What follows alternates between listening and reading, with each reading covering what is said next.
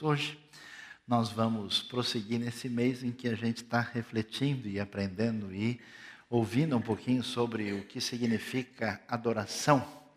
E eu convido você então a prestar atenção a num dos ensinamentos tão importantes da Bíblia que diz: não terás outros deuses. Falando hoje sobre idolatria.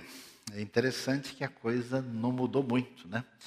Talvez a história bíblica mais famosa que a gente tem sobre idolatria é a famosa história do bezerro de ouro, que a gente encontra quando o povo está a caminho da terra de Canaã e eles adoram. E hoje talvez um dos maiores símbolos de, da, da, da, da idolatria moderna é o grande touro dourado de Wall Street, que tem lá os seus paralelos e Uh, talvez leve a gente a refletir um pouco sobre o assunto com mais atenção.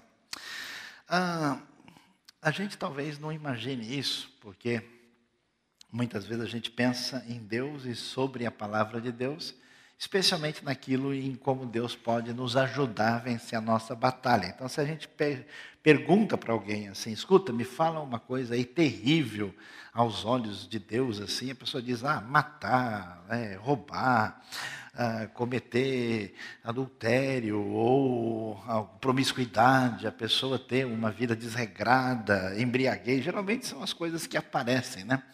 Mas é difícil. Alguém, por exemplo, no primeiro momento diz, não, não terás outros deuses. Não é o que aparece.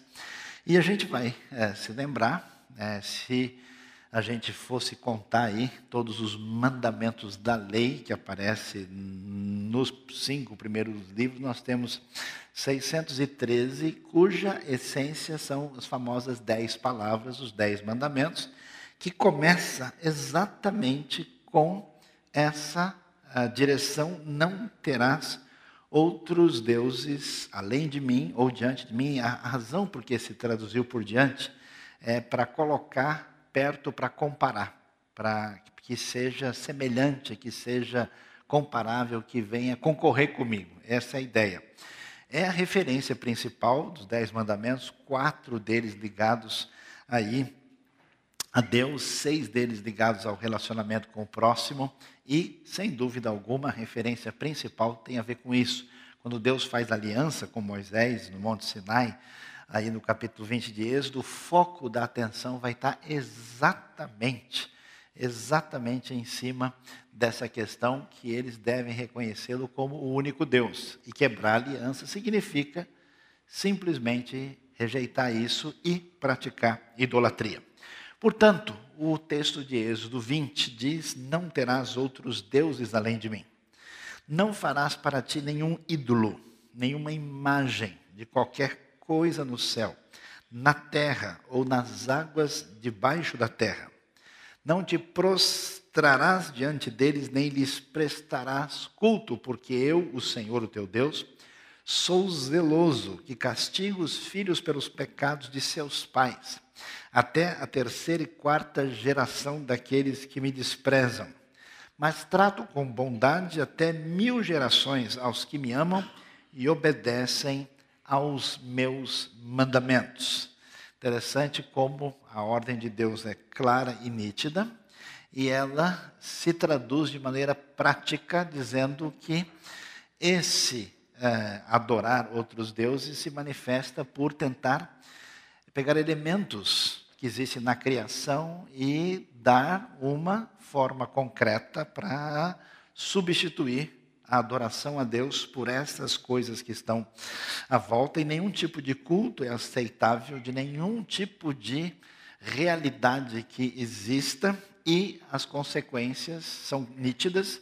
Aquilo traz uma espécie de malefício que atravessa gerações, ainda que a bondade e a graça de Deus seja muito mais poderosa para atravessar as gerações. Diante disso, como é que a gente pode entender, definir a idolatria? Vamos ver. Praticar idolatria na Bíblia é adorar um Deus falso, uma imagem feita pelo homem. Isso é uma coisa interessante. É impressionante, mas você sabe que praticamente não se acha cultura na história humana que não seja idólatra. É tão impressionante isso. A ideia de que os anseios, os elementos que envolvem as perguntas do significado da existência humana diante ah, do desconhecido, diante do sagrado. E que isso se define a partir de uma representação escolhida de algum objeto, de algum ser, de qualquer coisa, e que se traduz numa relação de culto, é algo que é universalmente encontrado. É impressionante. Por isso que talvez a maior definição que a gente possa fazer do ser humano chama-se fabricante de deuses. De toda parte, de tudo quanto é lugar. E é impressionante que mesmo que as gerações se tornem educadas e sofisticadas, isso não acaba, é transferido, né? Eu me lembro, uma das primeiras vezes que eu visitei a cidade de Paris, que a gente tem no nosso imaginário romântico, né? Aqui como um lugar assim de pessoas muito estudiosas, pessoas, entre aspas, evoluídas, não sei o quê. E eu peguei um jornal e comecei a olhar os anúncios, e mais ou menos metade deles tinham a ver com ocultismo, tinham a ver com consultas de pessoas envolvidos com elementos que são associados à magia, a uma coisa que tem pertinência a esse universo religioso idolátrico. Eu fiquei surpreso, falei, puxa, aqui o pessoal é cético, é racional, é científico, não sei o quê, mas as coisas não são bem assim. E na Bíblia, se a gente for observar, com certeza o pecado mais ressaltado, mais eh, repreendido, eh, que recebe a atenção maior como sendo o pecado mais grave que alguém pode cometer é idolatria, que é um pecado diretamente contra Deus. Então, o que, que a gente entende? Que na prática a idolatria é tirar de Deus o primeiro lugar. A ideia é que, sendo Deus criador, sendo Ele o Senhor, e sendo aquele que está em aliança com o seu povo e com as pessoas que fazem parte dessa comunidade da fé, a única maneira da gente encontrar o caminho dos anseios e questões que envolvem a nossa vida está em Deus. E quando, por uma espécie de eh, coisa que não está tão consciente, numa relação de frustração com Deus, de desapontamento, de distanciamento, a gente tira Deus do cenário, logo a gente escolhe outra coisa para ocupar esse lugar, que vai ser o centro do nosso coração, e começa a substituir a Deus. Deus deixa de ser a esperança e a fonte da satisfação do nosso coração. Não tem jeito, o seu coração ele é um, um G P S permanentemente ligado. Ele está sempre virando e recalculando a rota. Ou você coloca na bússola certa, será que misturar G P S com bússola é uma coisa que só Deus entende?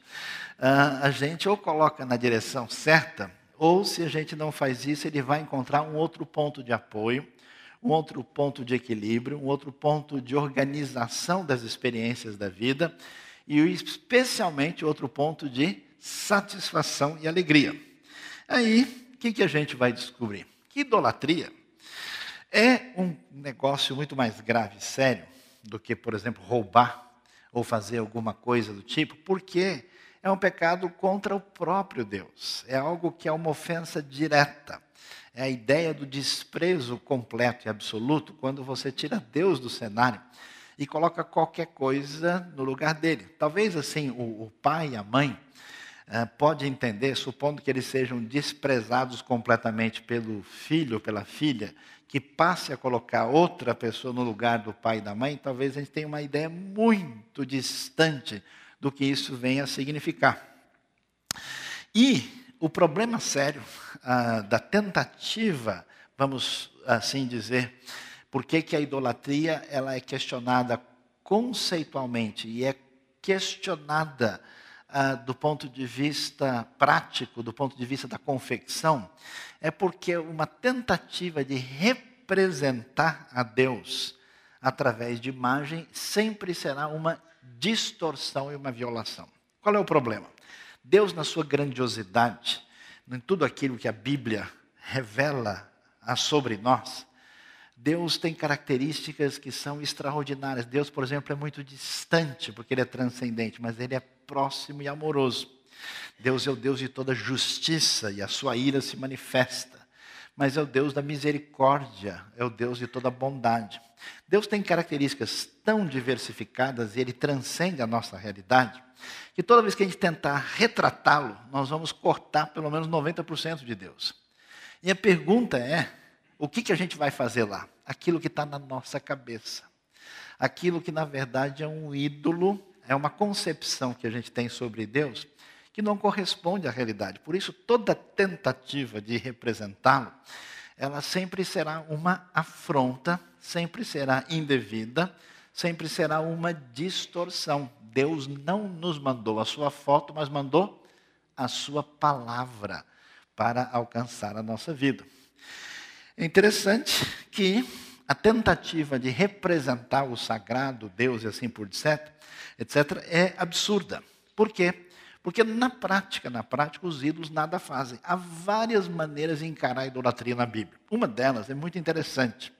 Ela é irônica. Aparece em Isaías quarenta e quatro. O profeta, ridicularizando o povo da sua época por acreditar em ídolos falsos, diz o seguinte para eles. Vocês não perceberam? Vocês pegam um pedaço de madeira e cortam esse pedaço de madeira. Aí, com um pedaço dele, vocês fazem um banco, fazem um objeto. Com outro pedaço, vocês cortam Uh, e fazem lenha, e vai lá, põe, assa bolo, faz pão, tudo. E com outro, vocês fazem um objeto que faz referência à divindade e diz, ó, oh, me ajude, faça. Vocês não estão percebendo que esse negócio não faz o mínimo sentido? Nunca me esqueço de um indivíduo que eu conheci que entrou em desespero e ele tinha uma espécie de ídolo dentro de casa. E ele sempre recorreu a esse ídolo, entendendo que aquela representação podia fazer uma conexão com Deus para ajudar a sua vida. Um dia o negócio não deu certo, ele perdeu a paciência, tacou um negócio lá, derrubou, quebrou tudo. E aí, acho que até a queda e a destruição do ídolo fez ele pensar, poxa, será que esse negócio realmente pode ajudar? Então, a ironia de Isaías é que a coisa não faz o mínimo sentido, que a pessoa deve pensar que essa representação realmente é completamente inadequada. E é impressionante o foco de que a idolatria leva a pessoa, a tentativa de prender a Deus na sua própria imaginação, de fazer um Deus da sua imagem e semelhança, é tão complicada que sempre que a gente vê a multiplicação dos ídolos e uma celebração deles, quase sempre aparece, com raríssimas talvez exceções, ligada à feitiçaria e à imoralidade sexual. Os cultos que envolviam a multiplicação dos ídolos sempre se desdobraram nisso. Inclusive, a tentativa de fazer com que Deus fosse equiparado ao bezerro de ouro, termina, né? Se a pessoa não presta atenção direito, lê a Bíblia com detalhe, quando termina a coisa, a, o texto bíblico fala que o pessoal se entrega à farra. Adivinha o que era isso? Era o carnaval local, né? Ah, no meio da idolatria total. E talvez uma coisa que a gente nunca perceba com facilidade. A idolatria, como é criação do coração humano, uma tentativa de colocar Deus dentro dos seus limites, no fundo, no fundo, ela funciona como um projeto narcisista. Porque as pessoas escolhem os deuses em função das suas preferências, paixões, interesses e desejos. Então, no fundo, quando ele adora aquela figura ou aquela possível representação, ele está adorando a si mesmo. É uma espécie de espelho, é uma ideia que você vê refletida em Romanos capítulo um, versos vinte e um a vinte e três, quando a criatura é colocada no lugar do Criador.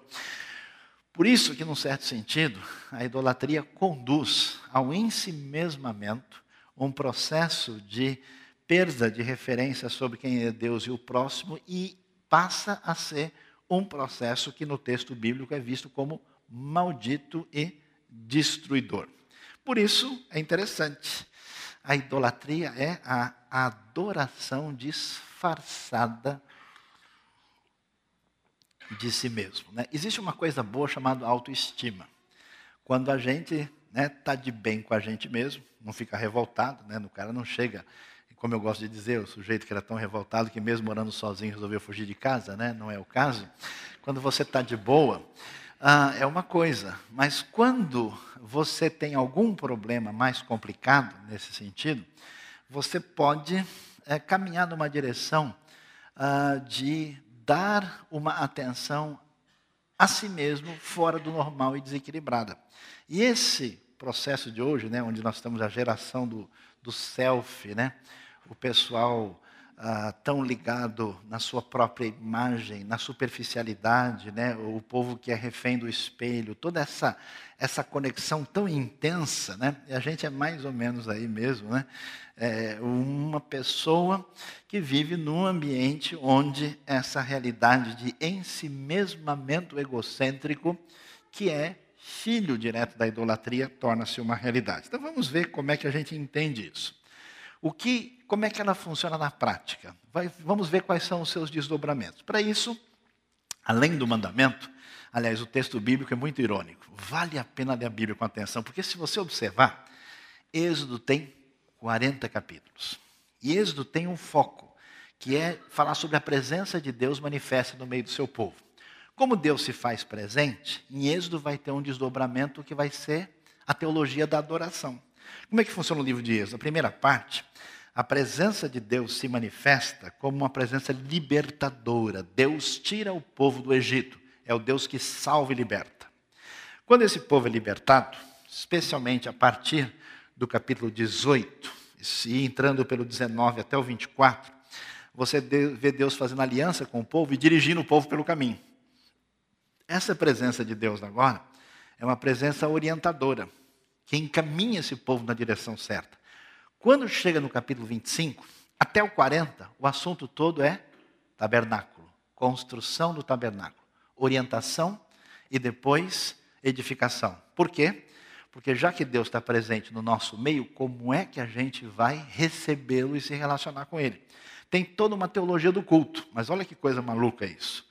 Do capítulo vinte e cinco a quarenta, onde está o centro do negócio, onde é que está a carne do sanduíche, capítulo trinta e dois, bezerro de ouro.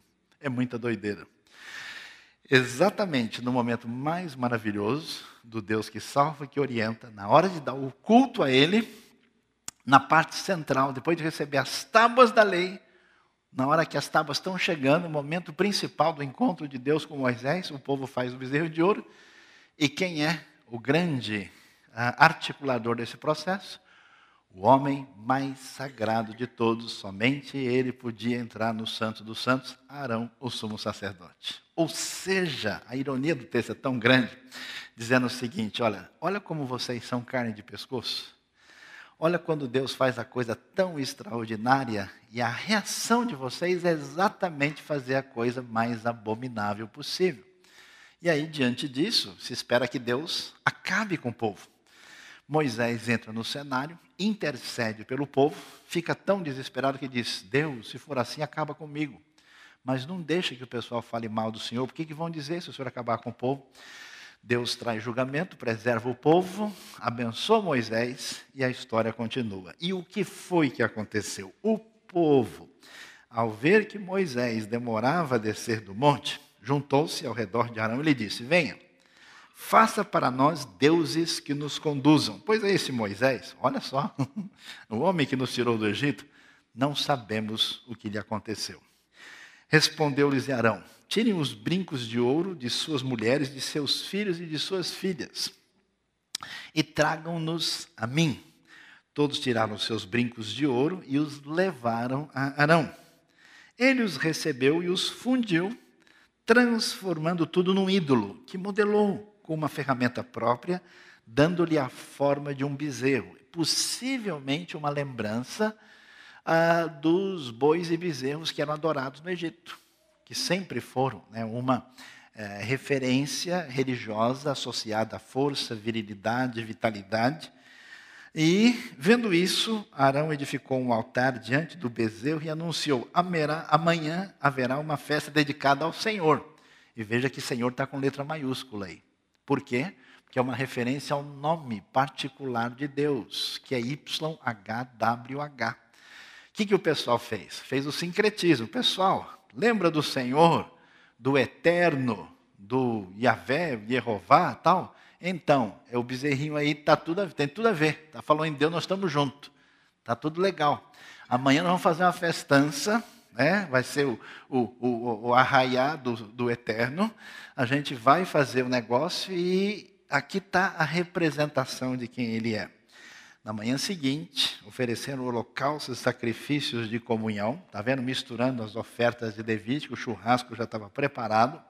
O povo se assentou para comer e beber e levantou-se para se entregar à farra. A versão antiga apaga um pouco, porque ela diz que levantou-se para se divertir. Jogando dama, né, palitinho, não era o caso. É exatamente o que a gente entende que acontece aqui. Diante disso, o que, que a gente vai perceber? Olha só, a prática da idolatria no texto de Êxodo trinta e dois, a iniciativa do povo. Já reparou que coisa impressionante? Às vezes eu fico assim, doente, né? Chateado no contexto do reino de Deus, porque você mobilizar as pessoas para fazer uma, alguma coisa no reino é tão complicado, é tão difícil. Tem que pedir dez vezes, tem que insistir, falar que Deus não vai bater nele hoje à noite. Quem sabe ele ganha um presente, o bombom vai vir com doce de leite, daquele importado argentino, dulce de leite, de qualidade, né? Talvez, e tem que fazer todo o negócio, a pessoa fala, ah, então se der, se não tiver muito frio, não tiver chovendo, aí conforme for eu posso ajudar. A letargia, a falta de iniciativa, a falta de interesse, a falta de desenvolver projeto próprio, a, a atitude passiva e desinteressada é uma catástrofe. Quando você chega na idolatria, ninguém precisou pedir nada. Ninguém falou, olha pessoal, nós queremos que vocês pratiquem idolatria. Por favor, quem, quem, quem já decidiu, levante a mão e vem aqui na frente. Não tem. A galera que foi atrás do Arão, nós queremos fazer. Como é que a gente vai caminhar? Deus falava, o pessoal não via. Agora está todo mundo se mobilizando, todo mundo vai atrás. E não é interessante? Quanto tanta coisa fútil, as pessoas correm atrás, gastam recursos, se envolvem. Aqui a iniciativa é do povo. Deus é substituído, Deus é tirado de cena. Agora nós temos essa figura que é conforme a nossa expectativa, que são aí a construção do bezerro de ouro. E o ídolo é concreto, não tem idolatria abstrata. A pessoa quer fazer um negócio, ela quer colocar uma foto, ela faz questão. O pessoal fala que nada tem valor, mas ele não abre mão daquilo. A relação é passional. A manifestação concreta ela é essencial e a pessoa briga por aquilo. Imagina só, os caras estão no deserto, está quente, à noite faz frio, é complicado, tem que sobreviver, tem tanta coisa para fazer. E eles fazem questão disso e vão atrás e o ídolo tem que se manifestar concretamente. E é interessante e é exigente o negócio. O pessoal sai do Egito e eles pegam o que eles podem conseguir. Levam. Agora eles têm os brincos, que, é, que curiosamente é usado pelos filhos e pelas filhas. E pegam os brincos e vão trazer de ouro e vão entregar. E vão derreter. Brinco é uma coisa, eu vejo, eu não entendo muito, né, do assunto, né? Às vezes o pessoal fala, fala não, assim não vale, não brinco mais, né? E... E eu vejo, mas a pessoa fala, não, mas esse aqui eu ganhei da minha avó, porque não sei o que, tem uma coisa, ó, tem essa pedrinha, porque veja bem, combina com isso. Eu fico tentando entender aquela língua difícil, complicada. E é super especial, mas todo mundo entrega. E o texto não fala, mas aconteceu que uma família se rebelou e disse, nós não entregaremos os nossos brincos. Não! Que tranquilidade. Exige recurso, todo mundo entrega e... traz celebração. O pessoal faz a festa, comemora, vai lá. E o foco último é prazer próprio, porque, como nós lemos, o pessoal vai terminar a grande celebração idólatra com uma entrega à farra, a uma espécie de culto orgiástico que toma conta da realidade. O que, que acontece? Por quê? Tão fascinante praticar a idolatria. Por que que a gente fabrica deuses todos os dias? Os deuses assim escapam pelos seus olhos, pelos seus ouvidos, você nem percebe. Eles estão dentro da gente passeando de noite. E é interessante que as pessoas que trabalham com as artes no mundo, eles sabem disso, eles trabalham esse potencial látrico para ser dirigido exatamente nessa dimensão de dependência humana. E a pergunta é, o que é que está por trás dessa manifestação concreta? O que que mexe com as pessoas? Por que a idolatria universal? Por que que ela está presente na história do povo de Deus? Por que que as pessoas que servem a Deus na história, uh, elas têm que tomar cuidado, porque a própria comunidade perde a Deus e começa a adorá-las? Você vê, por exemplo, né, claro, uh, quando o apóstolo João andou com Jesus, o apóstolo amado, chega o anjo do Apocalipse lá para anunciar, ele vai na hora se ajoelhar. O anjo falou, não, eu sou servo que nem você.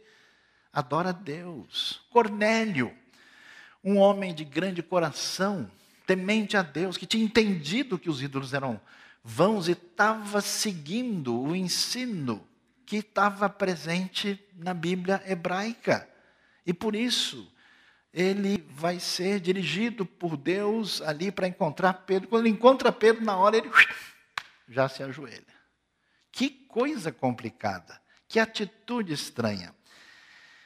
Qual é a face real da idolatria? Por que a gente é assim? O que que a gente está querendo, a gente não sabe. O que que está escondido por trás desse cobertor que vai revelar a situação? No fundo, no fundo, é interessante. Idolatria envolve busca de poder, tan, tan, tan, tan.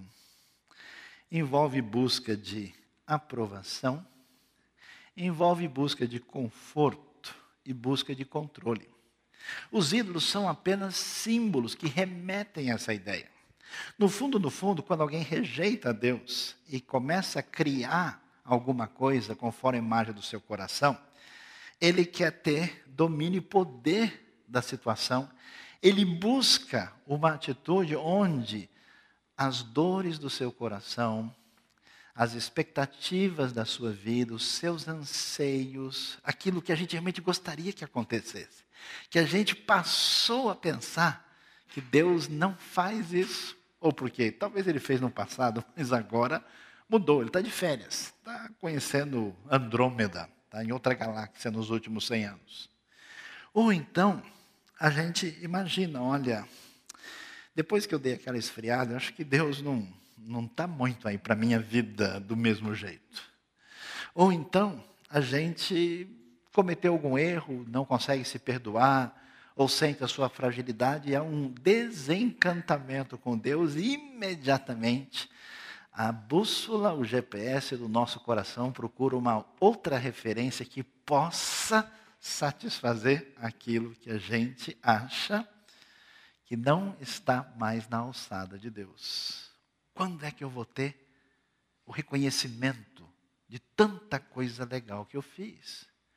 Quando é que eu vou ter a honra e a condição de, de fato, determinar as coisas em função daquilo que eu sou? Por isso, os mecanismos psicológicos doentios que conduzem a um distanciamento de Deus e da sua graça e provocam esse elemento narcisístico e idolátrico são o grande perigo que ronda a nossa vida. Olha que coisa interessante.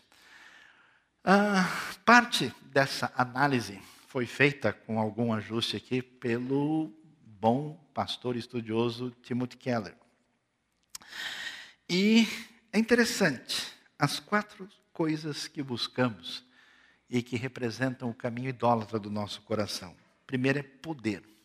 Poder como? Traduzido em sucesso, em vitória, influência, em dinheiro e posse.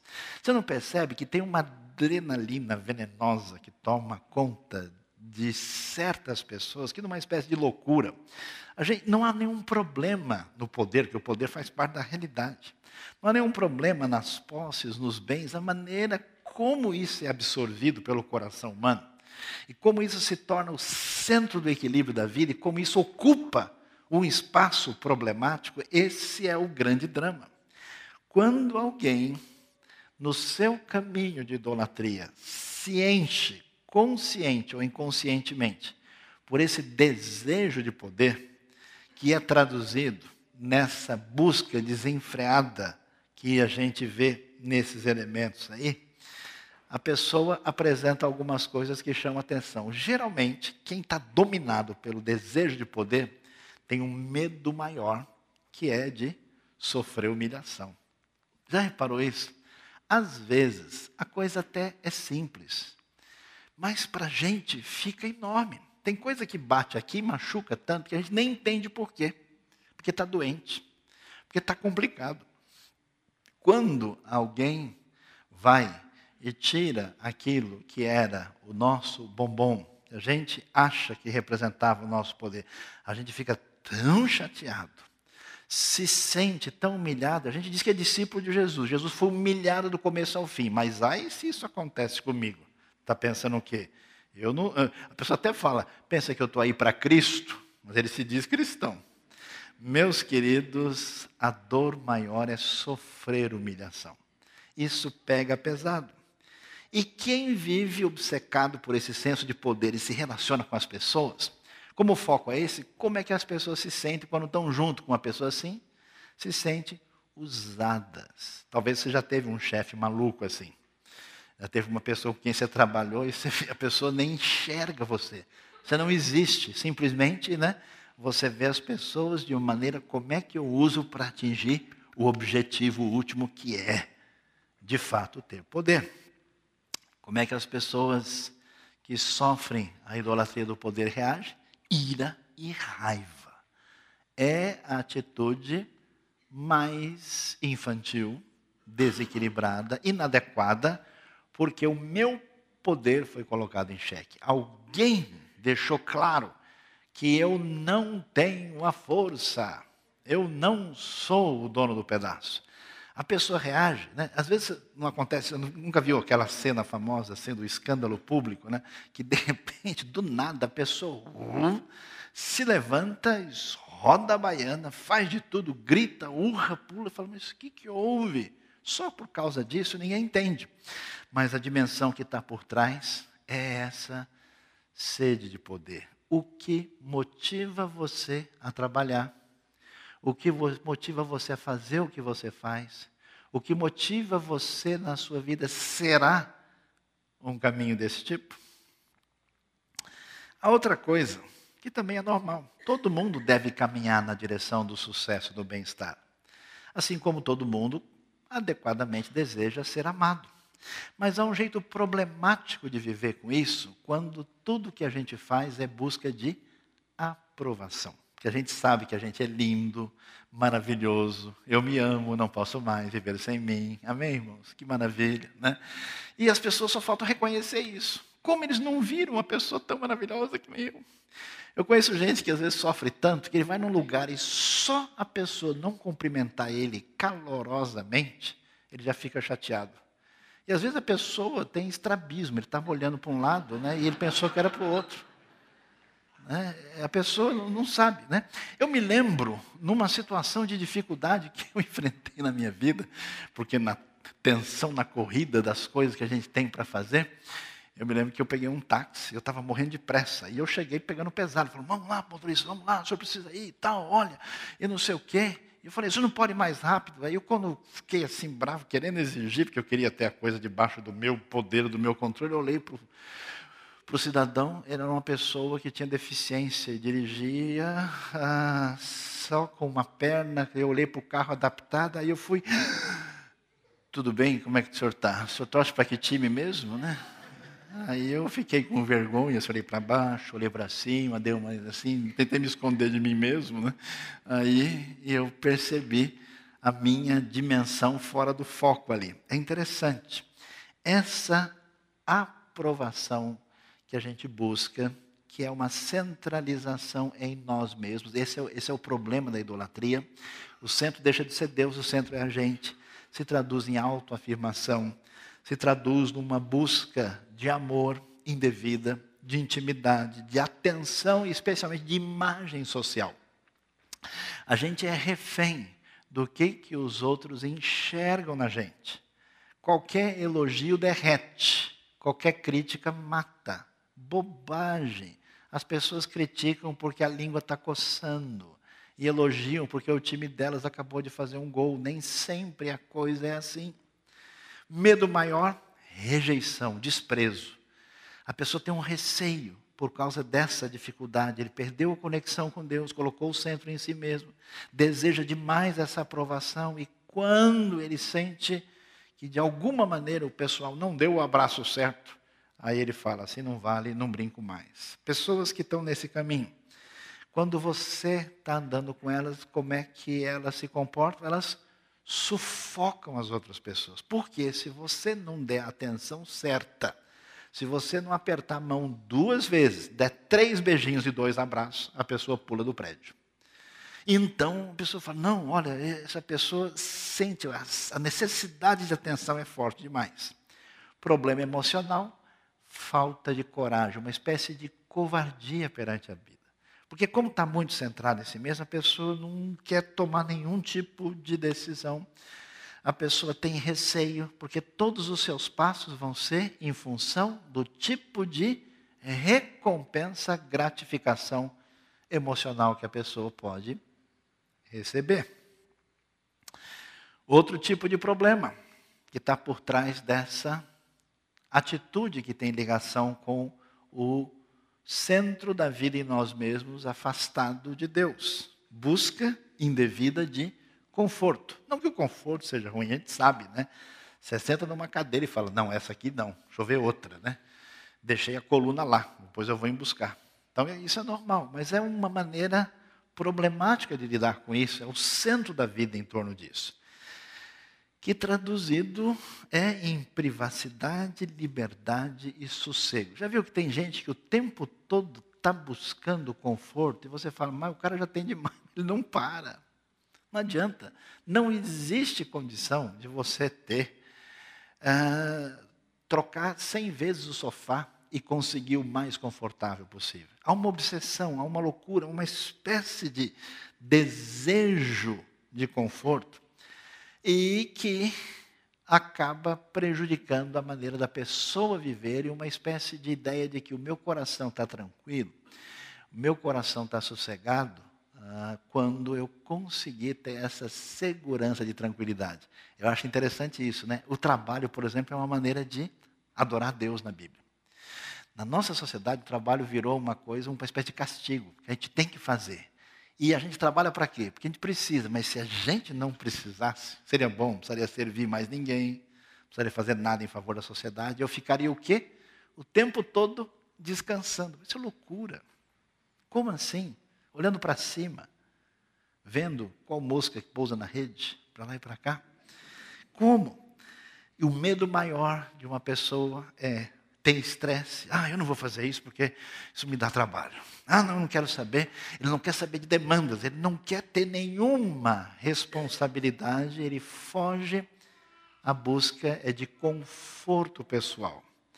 As pessoas se sentem em torno de alguém assim, como pessoas preteridas, como pessoas abandonadas. Porque a pessoa está o tempo todo focalizada no seu próprio conforto, que quem está junto nunca consegue ter um contato real, a pessoa está fora. Problema desse tipo de gente, estão sempre entediados. Nunca está bom. Claro, porque não tem jeito. Eu acho impressionante como a gente tem uma sociedade super colorida. A gente tem uma sociedade com todo tipo de... Eu acho engraçado, né? Você pega assim, um voo internacional e você pega hoje uma, uma companhia, ela, ele tem duzentos filmes diferentes. E as pessoas ficam mudando de um filme, é igual a televisão, né? Você senta, você tem todos os canais, todas as T Vs por assinatura, e a pessoa senta com aquela cara assim de pipoca vencida, né? E fica puc, puc, puc, puc, puc. E aí? É, não tem nada mesmo, é uma porcaria. É, tem um jogo da terceira divisão do Campeonato de Singapura. Mas eu não vou assistir isso, não. Estou cansado. É impressionante. A pessoa sente tédio e enfado. Preste atenção. No fundo, no fundo, a gente quer ter o nosso coração abençoado. A gente quer ter o nosso coração amado. A gente quer ter o nosso coração dirigido. E a gente cai na bobagem que existe outra praia mais agradável do que o coração de Deus e as bênçãos de Deus. E a gente se encanta com qualquer outra coisa e dirige o coração para lá. Seja o poder, seja o conforto, seja o que for. Quando a gente enfrenta a realidade da vida, o sintoma de que a coisa não está funcionando vai aparecer. É impressionante quanta coisa todo mundo tem e está todo mundo com a cara. Você pega um metrô, você pega o trem, olha para a cara das pessoas, dá uma olhada, vontade de olhar para o carro de novo. Você olha para a cara das pessoas, olha para o anúncio do metrô. Porque é impressionante como a coisa acontece. Mas talvez a ideia de fazer ídolo é fazer um Deus que me sirva, que eu possa dominá-lo, que funcione. Por isso que a religiosidade popular, ela se desdobra sempre num caminho da gente fazer o quê? Fazer um Deus que funcione. E que se eu fizer tal e tal ritual, e se eu fizer tal e tal coisa, a bênção vai chegar. A coisa vai dar certo. Basta eu pisar com o pé direito, pular amarelinha, pular duas ondinhas, fazer não sei o quê, botar a roupa ah, certa, né? A coisa vai, vai funcionar. Eu acho tão engraçado, você, vai, você vê começo de ano no Brasil, né? É, primeiro de janeiro, trinta e um de dezembro. Gente culta, fazendo pós-graduação, gente que se acha de classe elevada, todo mundo de branco. É muito engraçado. Não, não tem nada a ver, mas a pessoa faz questão de pôr. Vai que dá certo. Né? Vai que acontece. É impressionante a força dessas coisas. Esse controle, esse desejo de ter tudo na mão, talvez seja uma das maiores fontes de estresse. A coisa sai do lugar, né? Se traduz numa disciplina, às vezes, ferrenha e doentia, num desejo de segurança completo, num domínio e numa eficiência. É aquela neurose de estar tudo certo. O negócio saiu do lugar, né? A pessoa foi lá, tinha reunião importante, chegou no caminho, fechou a rua, deu trânsito, quebrou um carro, ele fica desesperado, começa a xingar, dizer um monte de coisa. Meu amigo, você não é uma divindade. Sossega. Toma um sorvete de morango. Calma, tranquilo, não adianta. O medo que toma conta da pessoa, que não deixa ele dormir de noite, que faz ele acordar de madrugada, que faz ele comer unha, é incerteza, a imprevisibilidade. O coração não acalma. Vocês sabem que o número de pessoas com doenças psicossomáticas que não têm realidade concreta cresce na nossa sociedade doente, na falta de compreensão de o que, que é entender Deus, a sua graça, o seu amor e a sua bondade. E as pessoas que andam do lado de quem quer ter o controle, eles ficam desesperados, porque tudo que a pessoa faz, ele hum, hum, olha para você assim e vai te engolir. Né? E as pessoas se sentem julgadas, acusadas, né? Porque a pessoa quer que tudo funcione debaixo do controle completo que a agenda dele estabeleceu. Problema emocional, ah, sem dúvida, preocupação. E aí, tudo bem? Tudo bem, por quê? Claro que está bem. Eu não falei? Mas você está meio nervoso. Nervoso por quê? Quem falou? Como assim? Né? Uma preocupação doentia e especialmente uma ansiedade intensa. Fica difícil, meus queridos, a gente falar, né, que Deus é bom. Às vezes é até difícil ouvir a palavra de Deus. É difícil ler a Bíblia, porque a Bíblia não funciona desse jeito. Né? Você, você quer ler o texto que diga conforme a adrenalina do seu coração. E o texto está lá de boa, né? Feliz é aquele que não anda no conselho dos ímpios. Caramba, como assim? Feliz é a pessoa que está com a vida toda no lugar. Problema emocional aparece aí. Diante disso, o que, que a gente precisa entender? A gente precisa entender a sabedoria da palavra de Deus, que aquilo que envolve uma orientação que a gente chama de espiritual, é um conselho sábio que tem a ver com a nossa vida, com a relação com o nosso Deus amado, que quer nos encaminhar para um relacionamento saudável com Ele, para uma vida tranquila na nossa relação com os outros e uma vida de fato abençoada. E a gente não precisa ficar aqui chateado, preocupado, será que eu tenho algum problema com idolatria? Como assim, seu fabricante de deuses? A doença está em todo mundo. Por isso, É, é, é, é bobagem você ficar lendo na Bíblia para achar problemas, é, soluções para as dificuldades alheias. A coisa tem a ver com a gente, todo mundo tem a mesma dificuldade. Por isso a gente precisa entender que a luta está estabelecida. Algumas coisas talvez devem ajudar. Filipenses diz que vocês não devem pensar nas coisas aqui de baixo, mas sim nas coisas do alto. Há um foco do pensamento, quero que você avalie onde é que a sua mente tem parado. Será que você consegue sossegadamente pensar em Deus e na realidade das coisas de Deus? Ou você está tão congestionado com os elementos que estão à sua volta, que o seu coração não descansa e você só pensa em Deus se for para Ele ajudar você para resolver um problema? Você está tão focado no aqui, agora, tão dependente, isso é um sinal de uma é, idolatrite, né? A inflamação idolátrica que está tomando conta da gente. O primeiro caminho é vigiar o pensamento. Segundo, observar a diferença entre os nossos interesses egoístas contra a vontade de Deus. Porque quando a gente tem o nosso plano, e qual é o nosso plano? Qual é o nosso Deus? É o conforto, é o poder, é o controle, qualquer uma dessas coisas. É isso que a gente está buscando. A gente não está buscando Deus e adorá-lo. A gente está buscando esse tipo de coisa que a gente acredita que é o porto seguro do nosso coração. Quem sabe Deus ajude. Deus é bom para essas coisas. Não está complicado, Ele dá uma mão e a gente chega lá onde sempre foi o nosso sonho. Em vez de querer saber qual é a vontade de Deus, em vez de saber qual é a diretriz de Deus, eu quero saber como eu alcanço aquilo que eu gostaria para a minha vida. Queria tanto ter aquele carro, queria tanto morar naquela cidade tranquila. É muito engraçado, né? A gente vai para cidades pacatas do interior e as pessoas... É, porque aqui não tem nada, é tudo parado. Queria tanto estar num lugar assim. Eu estive lá na cidade. Nossa, isso, aquilo que é vida, né? Tudo circulando. É uma maravilha, né? Você chega com a pessoa daqui, não vejo a hora de fugir de São Paulo. Isso dá uma loucura, um desespero, não aguento mais. Eu quero ir num lugar sossegado, né? Ninguém se entende. Como é que a gente trata ansiedade, medo, sentimentos negativos que mostram a nossa situação de não dependência de Deus contra uma situação de descanso e tranquilidade em Deus? Como é que você está em relação a isso? Adoração a ídolos para ter o que deseja ou adorar a Deus? Essa é a discussão final. Por isso, vamos praticar uma iconoclastia aqui hoje. Vamos dar uma vasculhada na vida. Vamos abrir, vamos abrir o armário. É, mas não é isso que você pensou, não, né? Vamos abrir o armário para ver que tipo de ídolo que está lá dentro. Vamos olhar o que tem lá.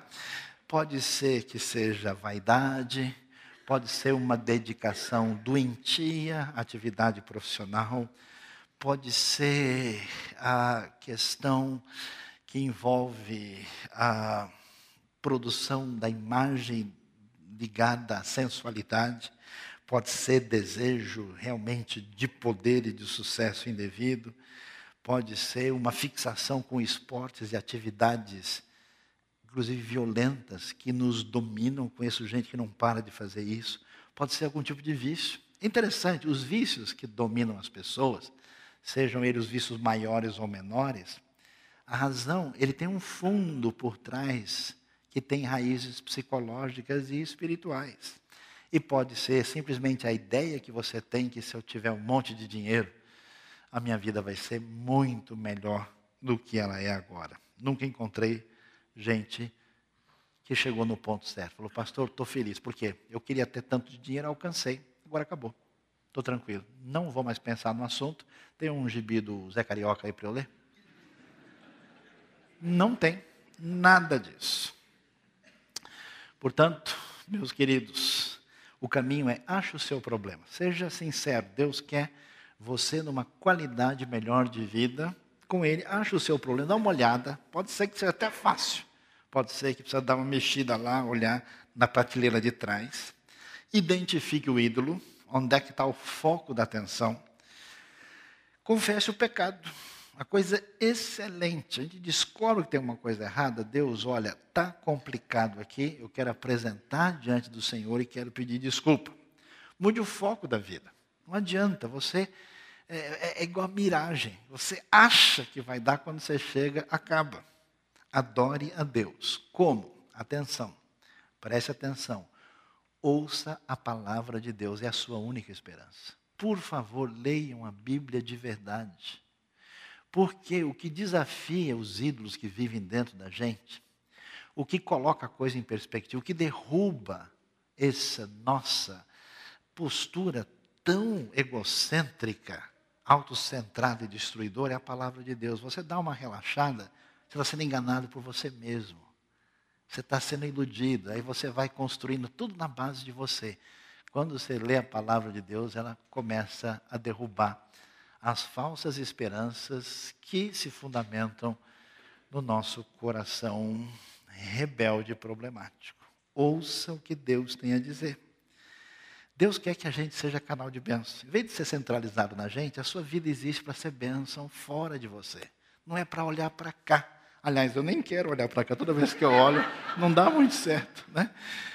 A ideia é olhar para cima. Eu acho tão bonito, né, quando a Bíblia fala de Jesus orando no Novo Testamento, muitas vezes a Bíblia diz que levantando os olhos aos céus, Deus nos convida para olhar para cima. Concentrar o nosso coração em Deus, falar com Deus, orar a Deus, amar Deus, esse é o foco da vida. E amar o próximo, ser canal de bênção, para que de alguma maneira o dom que Deus deu para a gente seja abençoador na vida dos outros. E achando um lugar para ser canal de bênção no reino de Deus. Às vezes pode ser na igreja. De vez em quando dá para servir a Deus na igreja, nem sempre é tão fácil. Mas pode ser em qualquer lugar onde a bênção de Deus que alcançou a sua vida multiplique no reino para a glória de Deus. Que Deus abençoe o nosso coração e ajude a gente escutar de novo a frase tão importante de Êxodo: não terás outros deuses além de mim. Deus abençoe a nossa vida, abençoe o nosso coração. Amém.